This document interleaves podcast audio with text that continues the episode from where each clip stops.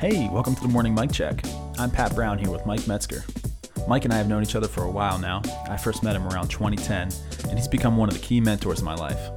Over the years, we've had countless conversations, and in almost every one, I've walked away having discovered something new. Mike has this unique ability where he can reframe a conversation, and you begin to discover a deeper reality around you. It's a bit like Alice tumbling down the rabbit hole. I'm releasing these conversations as an invitation to follow me as I go down that rabbit hole.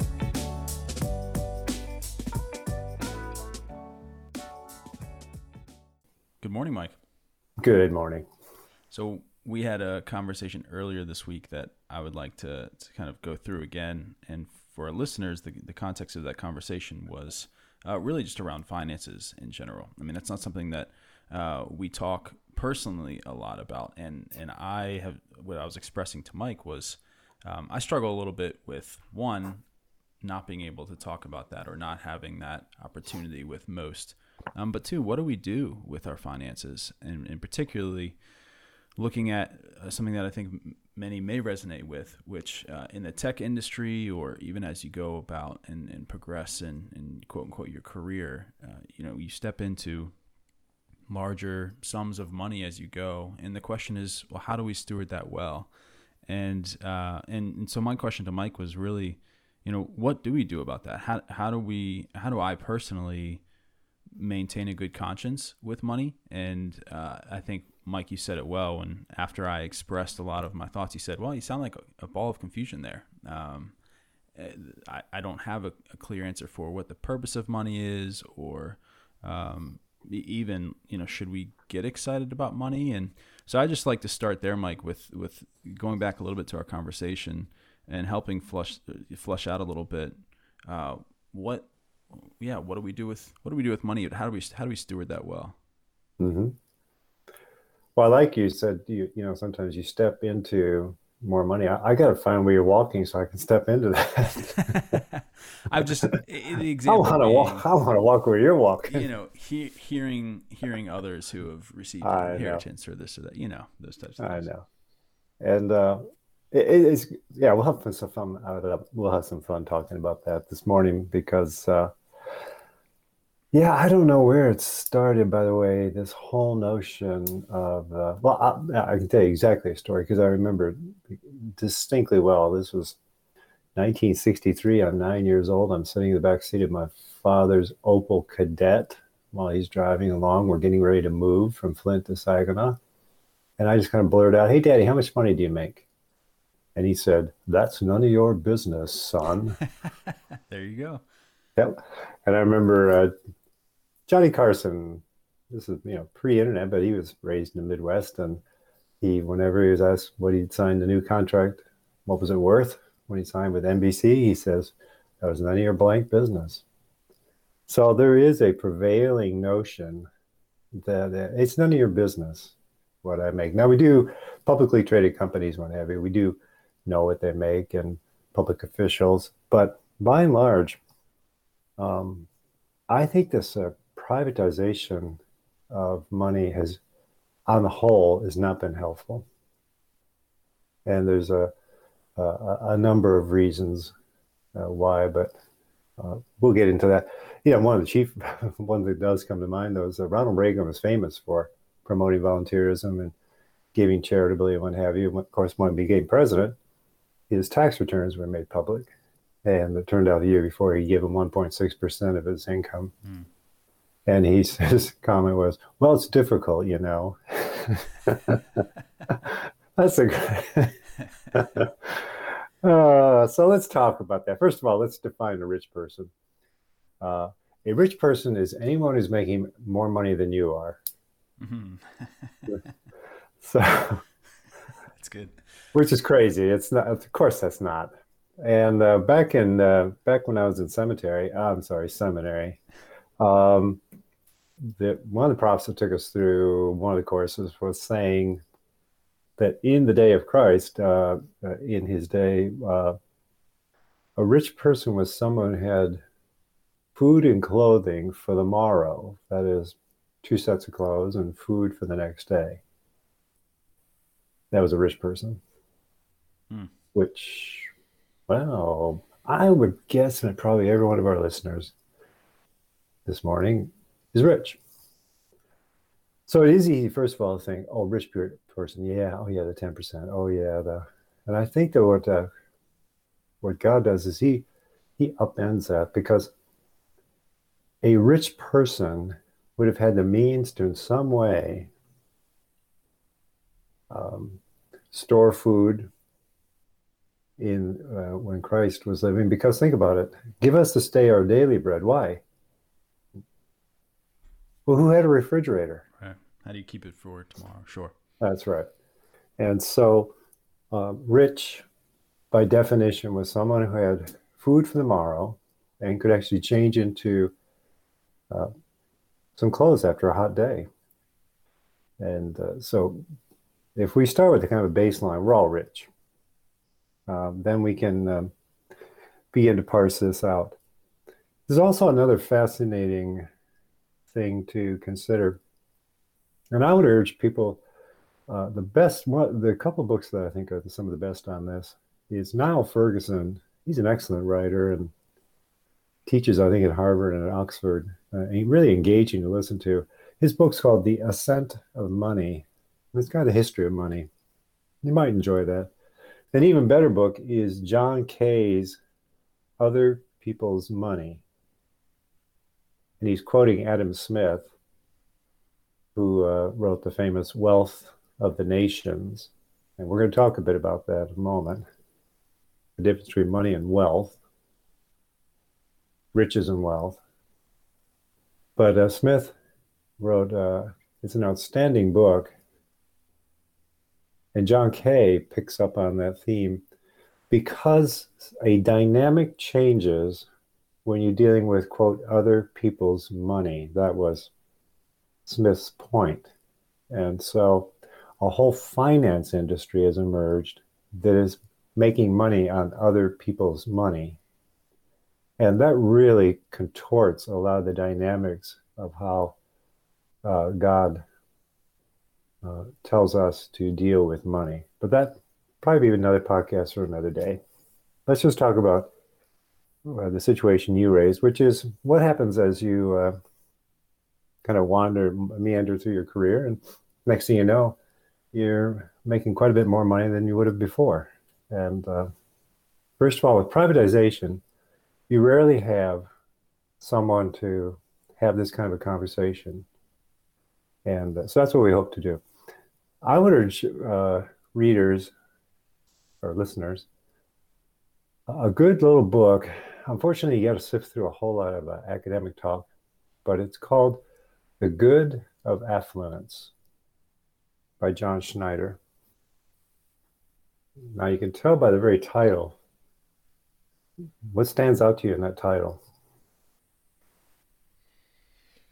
Well, I mean, one, affluence versus like wealth or money has a difference. And then two, obviously, the good coming from it. Mm-hmm. Yes. Uh, John, um, I think he teaches at Calvin College. Good man, loves the Lord. Uh, if you take out the ten percent that, if you're a, just a everyday worker, uh, and just set aside all the uh, a lot of the dealing with uh, Old Testament texts and what have you, the point that he pulls out that, that to me was outstanding is that affluence is God's preferred condition for all. Affluence is good, inherently good, because it is God's preferred condition for all. Money is a commodity that can be invested toward the preferred condition for all. So, affluence is a condition money is one of many commodities. Yeah, that so that's helpful. So money there uh, being potentially uh, a a way towards affluence, but also only one one aspect. Is that that's what yes. you're saying? Yes, and this is what Smith picks up in his book, uh, The Wealth of the Nations. Now, Wealth of the Nations is still sort of the Bible of the MBA schools written, by the way, in 1776. but it was the second of two books that Smith wrote because the first talked about the the kind of person that's necessary to pursue the or promote the wealth of the nations. And where do you draw that title from, by the way? The wealth of the nations. And that is something related to Old Testament, isn't it? Yeah, yeah. You find it in Isaiah. You find it all through. Uh, and that's interesting. So Isaiah is written during the time that the nation of Judah is in exile, and God tells them to seek the flourishing of Babylon. So God's preferred condition for all, even for the Babylonians, is affluence. But affluence includes money, but goes well beyond money. That was Smith's point. In other words, it's hard to be affluent if you're uh, poor. So even that I found helpful in our conversation because it, it starts to shift now the understanding of money is regardless of, of what you possess, where your heart lies, there could be there could be something off there. And and uh, in other words, it's okay to to want affluence. Affluence is, is good, and it's actually the preferred condition that God wants for all. Um, but to to hold money specifically as the equation of affluence is is off. That's incorrect. Yeah, and that's why um, so that's why when you sort of downloaded this past week, I thought to myself, well, this is a ball of confusion. Um, kind of like this uh, new technology I bought recently. It was a ball of wires that were just everywhere. And so it took me, actually, took me two days to untangle these things and get them so they're functioning properly. And so if we begin to untangle them, uh, what you even just said right there, for example, that yes, wealth um, includes possessions, but extend but but it, it's um, broader than just money. But even there, we have to untangle possessions. Mm-hmm. Why? Because I mean, even in that, there's a that's very materialistic. Uh, yeah, very consumeristic. Well, it can be. It's not necessarily because someone has to possess the things that are out there. You can't say, you know, oh, I'm not touching a thing, so I'm going to have nothing to do with uh, investments. I'm going to have nothing to do. Well, I think Luther essentially said, well, if you don't, the, the Huns will. I'd rather have, you know, rather I'd rather be stewarding the resources God has than some guy that doesn't know Jesus from his blue jeans. Now that's a real butchering of Luther, but he'll forgive me when we meet in heaven because he'll have a perfected nature. But uh, so so I find this, uh, this is amazing. There's all this stuff out there about uh, how to be a disciple of Christ, which I know you and I want to be. And what did Jesus say about possessions in relationship to being a disciple? Yeah, I mean, he said you can't serve two masters. Nope. That's another verse. We're going to take that one on, by the way, also. Luke, Luke, Luke 14 33. No one can be my disciple if you have any possessions. Hmm. You cannot be my disciple if you have any possessions. Now, I don't think it takes a Greek scholar to parse that verse out. no one, no one can be my follower if you have any possessions. Yeah, it's a hard one to get around. it's actually not. I think it's hard in the execution. But so, yeah, so what do you mean by that? How do you how do you make sense of that? Well, the world God made stuff. Stuff is inherently good. But what is the what is it what I love about thick liturgical churches is they often at the offertory recite part of Psalm 24. All the silver and all the gold is mine. The earth is the Lord's because he made it. So, who possesses all this stuff? God Not a trick question. That's right. If you say squirrel, then we've really got to go back to. it's, so he got so. So what are we? We're just we're just stewards. There you go. So a master gave some of his possessions to this servant and this one and this one and said, invest it because I'm going on a trip. And when he comes back, look, Lord, look, master, I took the five and I turned them into ten. Well done, good and faithful servant. Enter into the joy of your master. Hey, look, he gave me three, I invested them and turned them into three. Well done, good and faithful.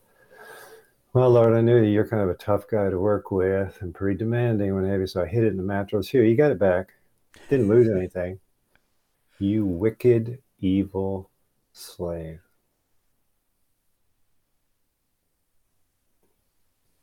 No servant ever goes to his master and says, This is my stuff, it ain't yours. Or I earned it. No. You might have planted, planted, you might have watered, God caused the growth. So this is where the world of finance has really flipped a lot of how well, what we've been calling used to be this enchanted, mystical background of which we get to play a part in this universe, but it is a mysterious, wonderfully mystical world that starts with this ain't my stuff. The reason it's called possessions, we often think, oh, it's because we possess them. But that actually goes two ways. What do you mean? This is, well, it's the very verse you just cited a while ago. We said we'll get to that verse. So Jesus said, first of all, you can't be my disciple if you have any possessions. I would think the serious Christian would give serious thought then to, hmm, well, I want to be a disciple. Do I have any possessions? Hmm. Because he doesn't say, to sound like a Gen Z, well, you know, you sort of kind of, it's kind of hard to be, you know, kind of sort of, you know, disciple if you sort of kind of, you know, yeah, kind of like, you know, you have some of this stuff, you know, you know what I mean? That's not what he says. He doesn't round off the edges. It is one of the hard sayings of Jesus. You have any possessions, you're not my disciple. Oh, yeah, Lord, I'm your, I'm your disciple. I'll follow you. I love you. I... No, you're not. Why not? Come here. There's an easy way to think about it. Possessions go two ways. You can possess it, but when you possess it, it possesses you. Yeah, that's good. Have fun. Well, I was raised in a GM culture in a little ghost town called Flint, Michigan. And uh, I remember when I was a young man, my dad, who taught at General Motors Institute, took me into the design lab. I'm pretty sure I saw the clay mock up for the about to be revealed in a year or two the Corvette Stingray. Mm. That was my favorite I- car growing up. I Isn't that loved- awesome? Yeah. Split window. Yeah, yeah. You and I, man, we're talking something. Here I am so much older than you, but you, No, you understand. That was it. Yeah, I would always say Corvette Stingray. That was such a cool Yep. car. Such a cool car. And uh, I came away possessed. Hmm. I gotta have that car. No, listeners, that please understand, never have. and uh, Kathy, my wife, her father worked for General Motors in uh, the customer care division.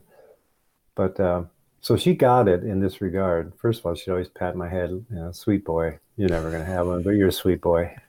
but I'll never forget for Christmas, I opened my stocking one uh, year, and here's the story of the last Pat, the last Corvette Stingray that came off the line, 1967. Oh wow.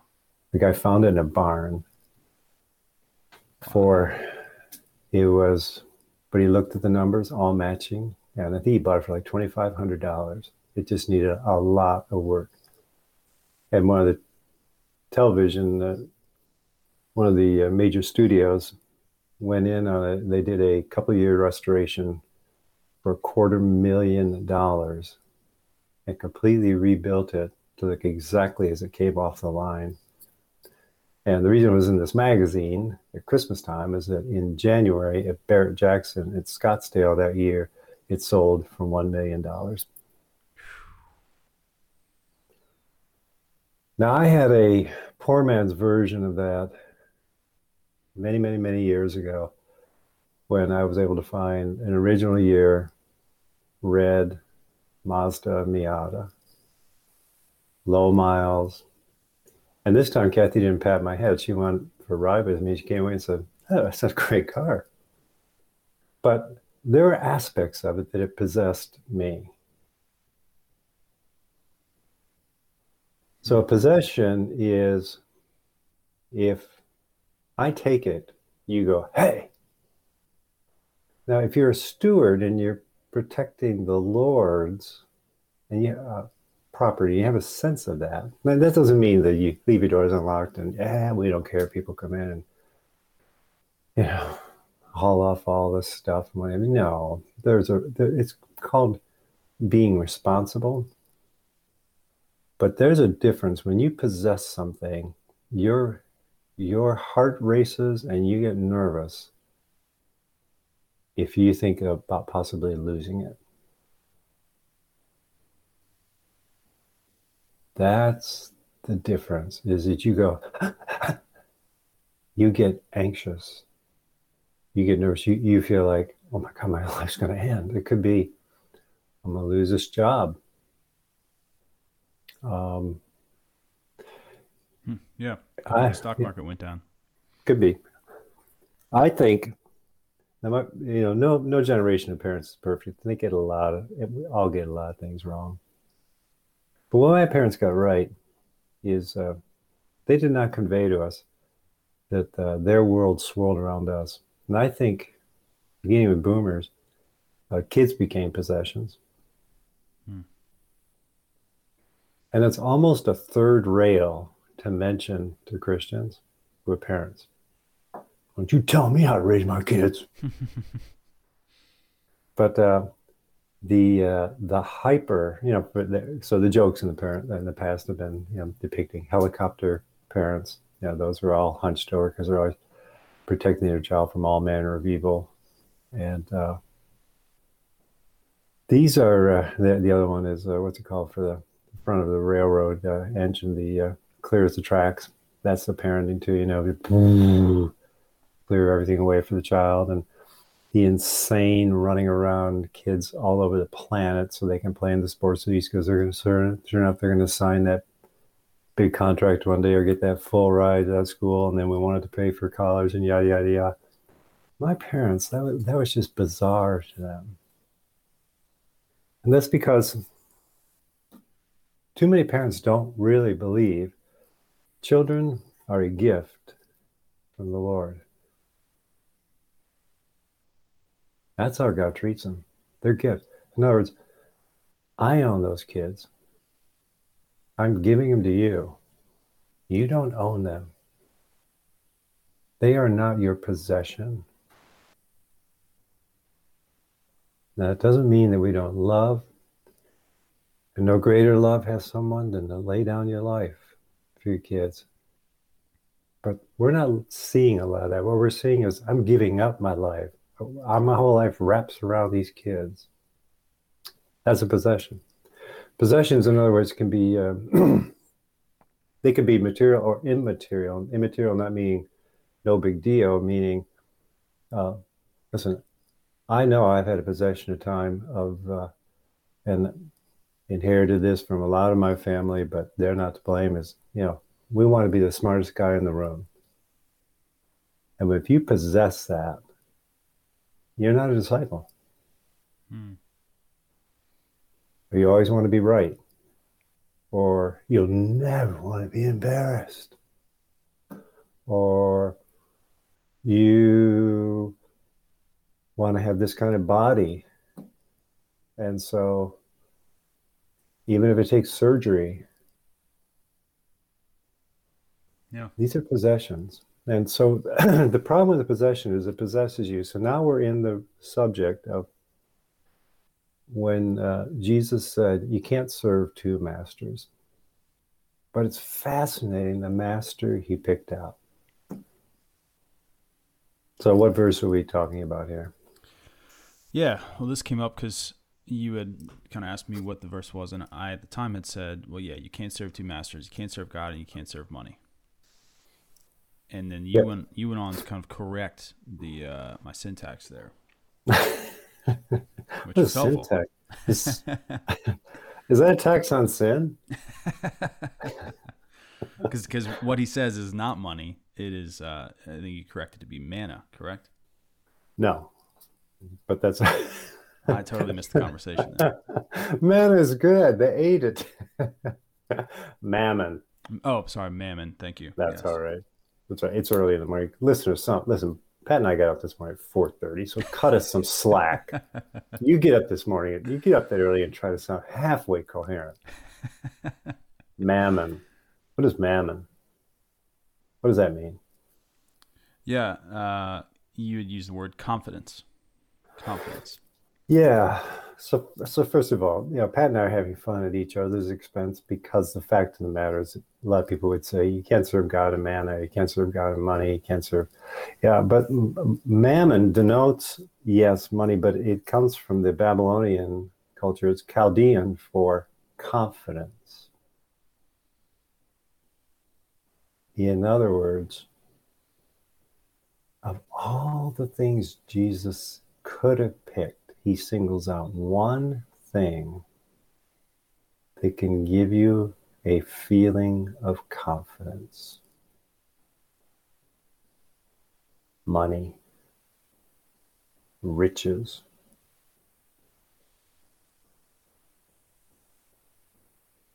I knew the feeling in college. In college, I didn't have uh, uh, my senior year. I gave up my scholarship uh, just didn't enjoy playing ball anymore. Wasn't very good anyway.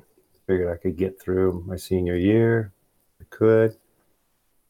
But uh, I remember taping five dollars underneath my desk. So I said, if things really get, if I really get hungry and desperate to splurge, I'm going across the street to Burger King.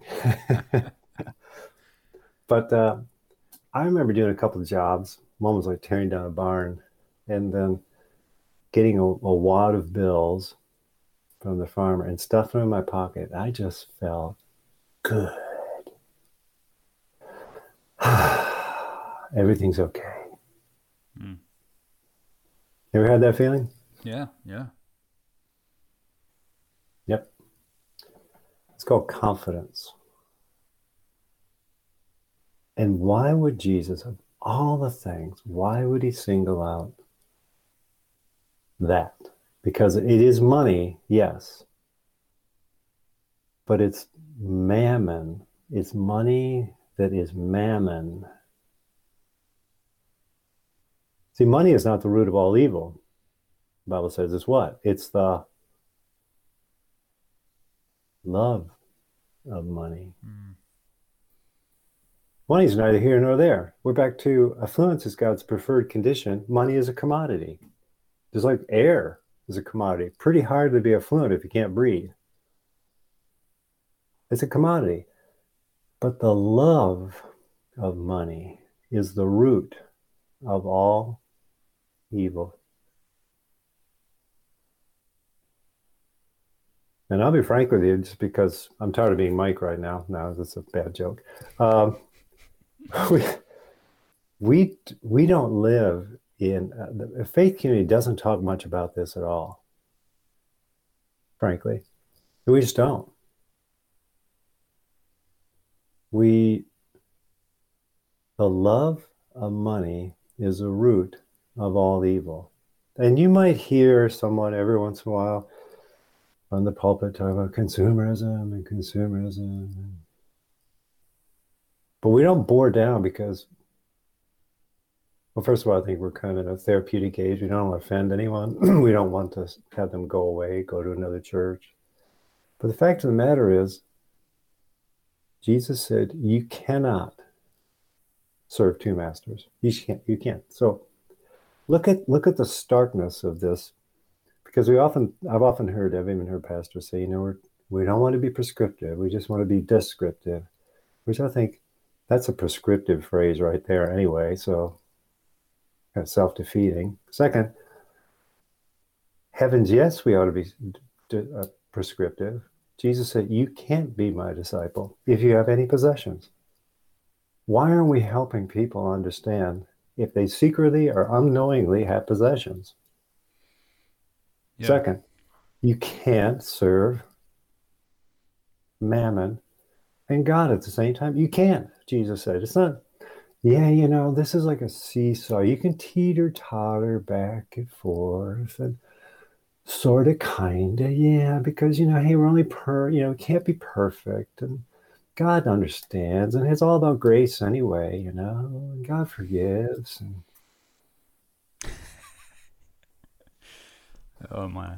I don't so, know. Maybe it's because I've been in the tech world the last two days, and I'm just really, I ain't putting up with this no more. so, so yeah, I mean, what's your what's your advice or wisdom there on both how to detect when maybe I I am possessing things, or even just how do you how do you keep your heart uh, in focused on stewardship? How do you sense when you're when you're drifting? Yeah, that? that's a great great question, Pat. I you know, I've, I've just moved over the years more and more into the camp of um, of older church traditions who would say you have to have a spiritual guide, and you know, you and I have more often than not been in faith traditions that all we need is God, the Holy Spirit, the Bible, and you know we can figure all this out. Uh, I can be self-aware. I can be on top of my game. I can understand what's going on in my soul. Who the heck asks you for your input anyway, sort of thing.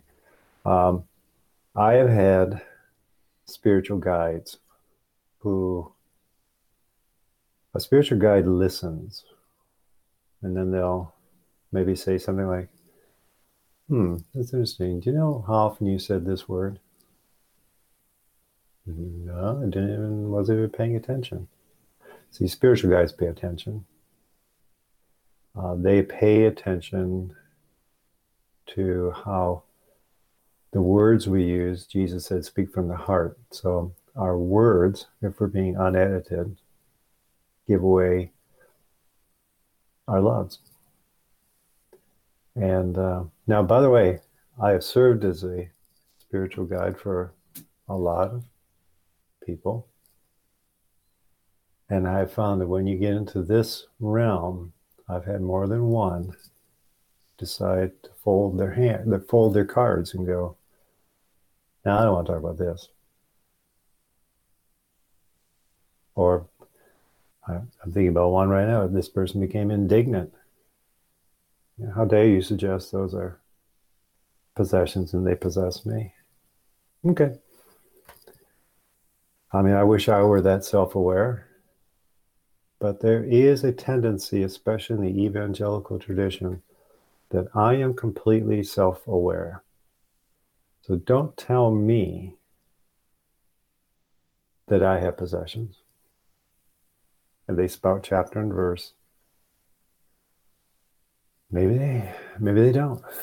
But I'm a big fan of William Wilberforce, and we can, um, Pat, in this podcast at some point, we can send you the link to a letter he wrote to his 13 year old daughter, Elizabeth, where he said, At this age, I hope, I trust, I'm confident that you have cultivated self suspicion and that you welcome, you have a habit of welcoming the friendly reproofs of friends by which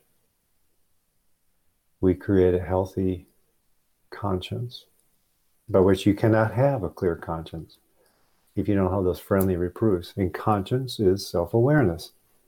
So, Pat, this is all wrapped up in a whole view of uh, the Christian tradition that went that, that was slowly eclipsed over the Enlightenment. And the Enlightenment is if I can think it through, I can figure it out. So, do I have any possession? Hmm, hmm, let me see. No, I don't think so. What else? Uh, you can't serve God and mammon. Hmm, hmm, hmm. Yep, I'm not doing that. Next.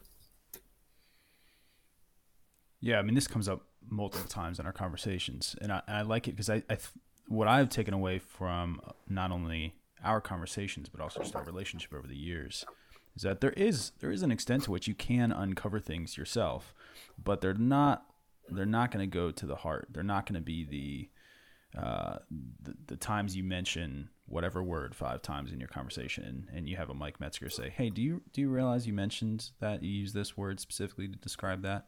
You know, maybe there's something else there. It's, uh, yeah, I think it's impossible to do that without some type of either, like you said, friendly reproof or a spiritual guide in that regard. I think so. I think so. It was one of the, uh,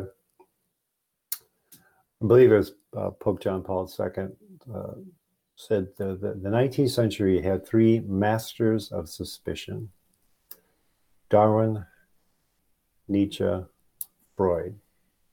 Different aspects, but each one of them promoted,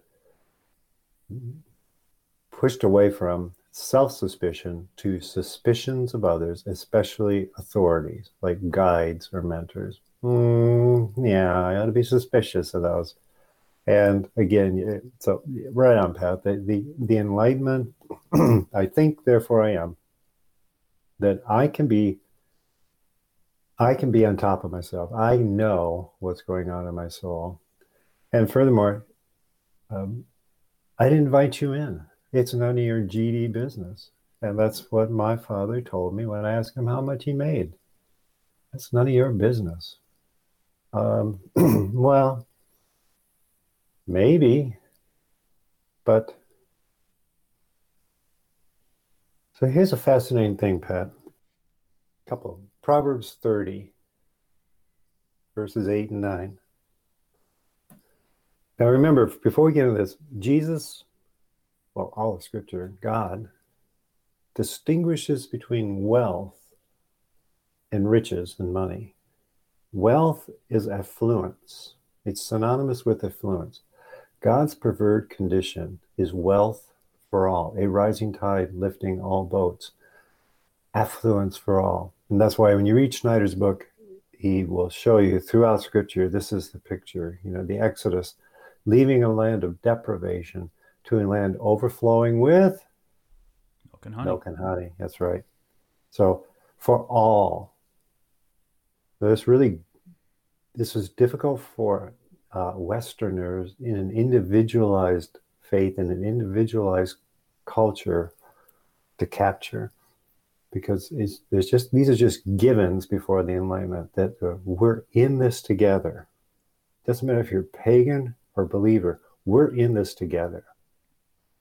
In an individualized world it's no my church is great. You know the rest of the society is going to hell in a handbasket but we're doing great.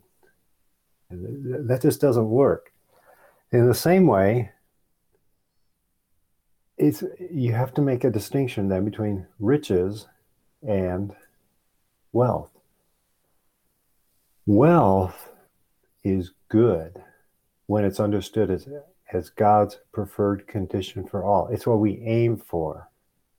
That's why in Babylon, seek the flourishing of the Babylonians. And then you actually read later in Isaiah, that some of the people of God will include Egyptians and Babylonians, he says. I love them. That's just it's just fascinating. Now riches tend to get they're a darker shade on this. And here's what I mean by that. In the Proverbs, we read Agur, one of the prophets, saying, Lord, give me neither riches nor poverty. He didn't say, Don't give me wealth. He said, Give me neither riches nor poverty. Why? Well, he tells you. He says, With riches, I might very well disown you. With poverty, I might very well steal.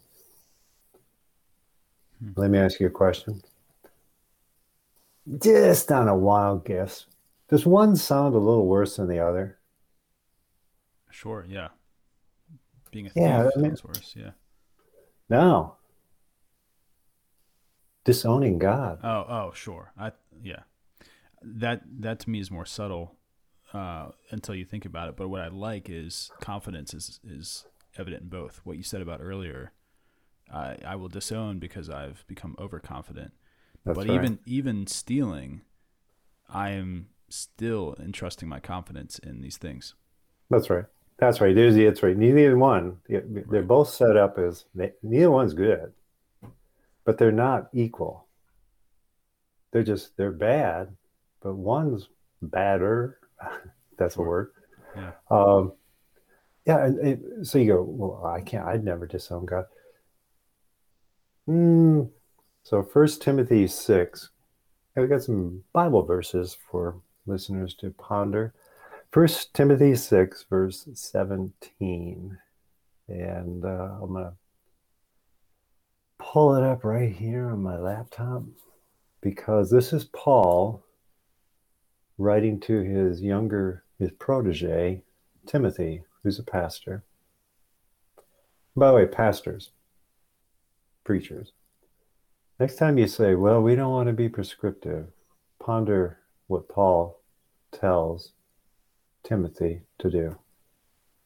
And here it is Command those who are rich in this present age not to be arrogant, nor put their confidence in money, which is so uncertain, but to put their hope in God, who richly provides us with everything for our enjoyment. Command them to be good, to be rich in good deeds and to be generous. In this way, they lay up treasure for themselves as a firm foundation for the coming age, so that they may take hold of the life. Don't miss this the life that is truly life.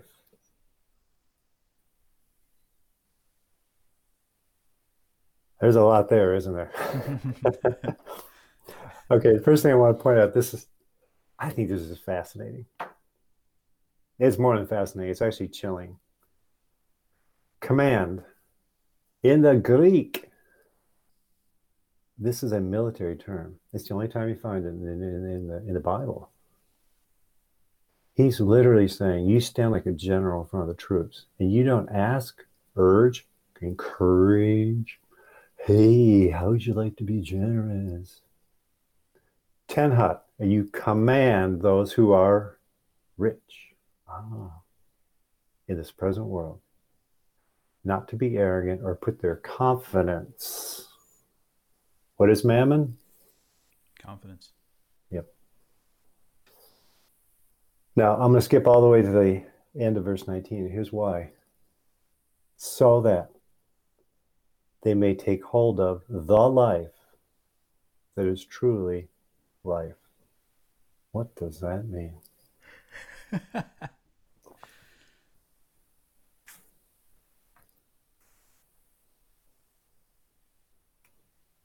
Yeah, I mean, um, the life that is truly life. There are a lot of ways you could unpack that.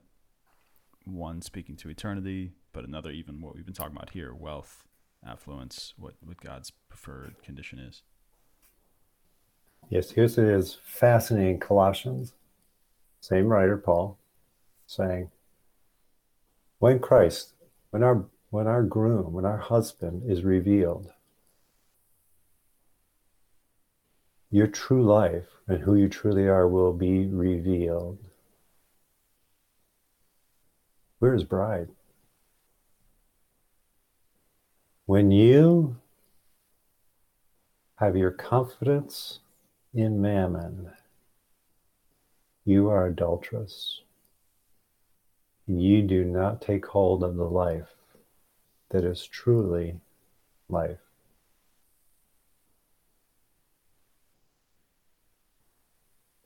Here's why. Again, money is a commodity, but it can instill confidence in a counterfeit of life. Like, this is the life, man. I made it. This is the life. Like that. that that's a just had a great visual in my head. I'm thinking of several shows that you can watch where one spouse is the primary uh, money earner in the family, and the other spouse is just you know belligerently spending all of that money to the extent that they go into financial ruin. And it's thinking about that second spouse. Why why do they end up in financial ruin? Well, because that spouse was uh, not only irresponsible but also went and spent all the money on things that he or she wanted and took ownership of this is mine even though the other spouse was the primary earner and and there's something about that two becoming one in a in a true marriage where uh, there's that equality of stewardship, recognizing this is this is something that we steward well, and and that's just like the visual that came to mind of that's that's what you're talking about here. That as as the bride of Christ, I also am simply stewarding. He is the the chief earner, so to speak. I, I've just been been entrusted with possessions that he has gone out and earned. That's right. He's he um that's right.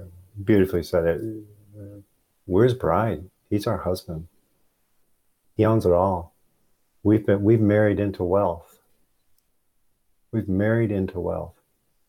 And you know, I think this is a big, big challenge because just about every thing out there on media promotes a life that is not truly life. That's that's what Paul's getting at here, where he says to Timothy, and this is again why I don't think we're willing to preach this passage for all it's worth, is because we don't see how high the stakes are. The stakes are this high. We are the bride. But if your confidence is in mammon, you cannot, not, you, it's not, Jesus doesn't round it up and say, it's going to sort of be a challenge, it's going to be difficult. But the fact the matter is, we live in a world in a society that says, uh, I got to have this house. I got uh, travel has become the new. You see that study that said 38% of Americans would give up sex if they could travel again. I, I've not seen this study. oh my gosh.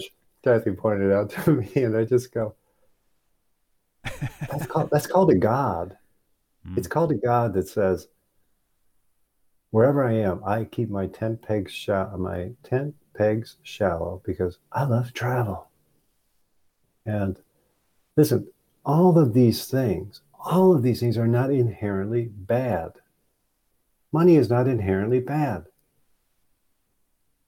But we live in a society that says, you know, if I can't have that kind of furniture in this house, I'm not going to be happy if I can't have this kind of car, if I can't live in this kind of a place, if I can't have this, if I can't, you know, uh, and listen, I've been there. We all been there, and we can be there. I, I'll tell you what, Pat. You made a great point. I, I am not being ha ha ha when I say I overmarried, because there have been one or two junctures in our lives, for Kathy and I, that we might very well, we're going to lose, not at all, but we're going to lose a whole lot. And I just sat down and we did a little exercise called touching bottom. That is, we lose everything. At that point, one time I said, we move back to Louisville and live with your mother in law. We live in the basement. Are we going to be okay? And I'll never forget. I mean, I just bawled my eyes out. She goes, We are going to be fine.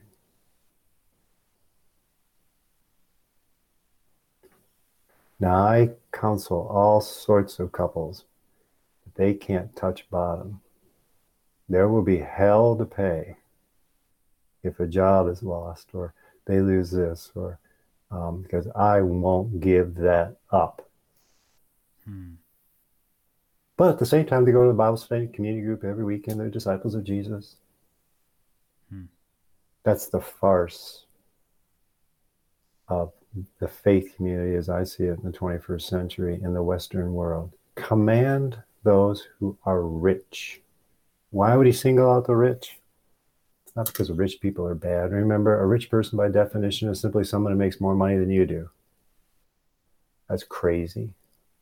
Every one of us here is rich. And we've never had someone say, I'm not suggesting to you, I'm telling, I am ordering you, Private Metzger. Be generous, give. And yet we live in a society that on average, 2.6%. That's all the average evangelical gives. And I'll be frank with you, I, I live more on the uh, receiving end, which is not a blessing. Jesus said, You're more fortunate if you give than you receive. Kathy and I have tried to be really good stewards in giving throughout our life. But I'll be honest with you, I've been on the receiving end. The receiving end is this I live on donations. I notice when someone hits a rough patch, I'm the first one out. and this is not unique to me. I mean, we're talking about ministries across the board. Sure. By and large, people say, they'll say, well, what about their pledge? pledge? What are you talking about? I mean, there's no way they would say, not take their trip around the world, or no way they wouldn't downsize. No way they wouldn't downsize their home. No way they wouldn't sell a car and drive a more modest car. No way. But that's what we'll have to do. Paul said, Godliness is a means of great gain if it's accompanied by contentment. So, wealth, affluence is God's preferred condition for all, for everyone.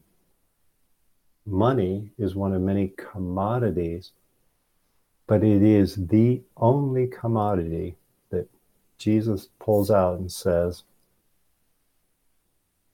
This thing can give you a false sense of security, confidence. False because you have insulated yourself from real life.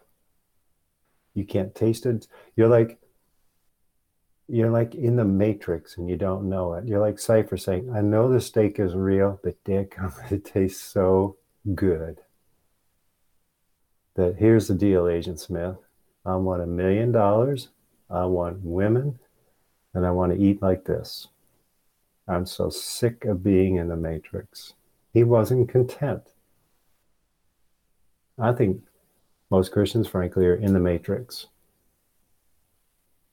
and they don't know that the life that they are chasing is counterfeit, it's false. It's because it gives them a false sense of confidence. Hence, Paul writes to Timothy, a young pastor, probably talking to people older than him. You tell them, attention. Private Metzger. You will do good. You'll be rich in good deeds and be generous. And lay up for yourselves treasures for the coming age. By the way, did not Jesus warn? Okay, you wanted this and this and this. You have your reward in full here on earth. Jesus is not, he'll give it to you if that's what you want. But you haven't laid up anything for eternity. You'll go visit the homes of those who are living in magnificent splendor, who are in charge of cities. Because of that perfected nature, oh, yeah, there's Pat. Yeah. Well, that's exactly right. He does. He did earn all that. I didn't. It's exactly the way it should be because I never took hold of life that is truly life. That was one of Jesus' warnings, and there was another one. And I think this does speak to our age.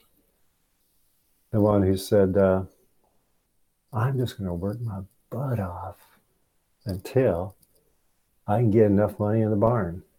And once I got that barn stuffed with money, then I'll serve the Lord. Then I'll be generous. Then I'll get involved in ministry. Then I'll, then I'll, you fool. Tonight, your life is going to be called for. And you have nothing.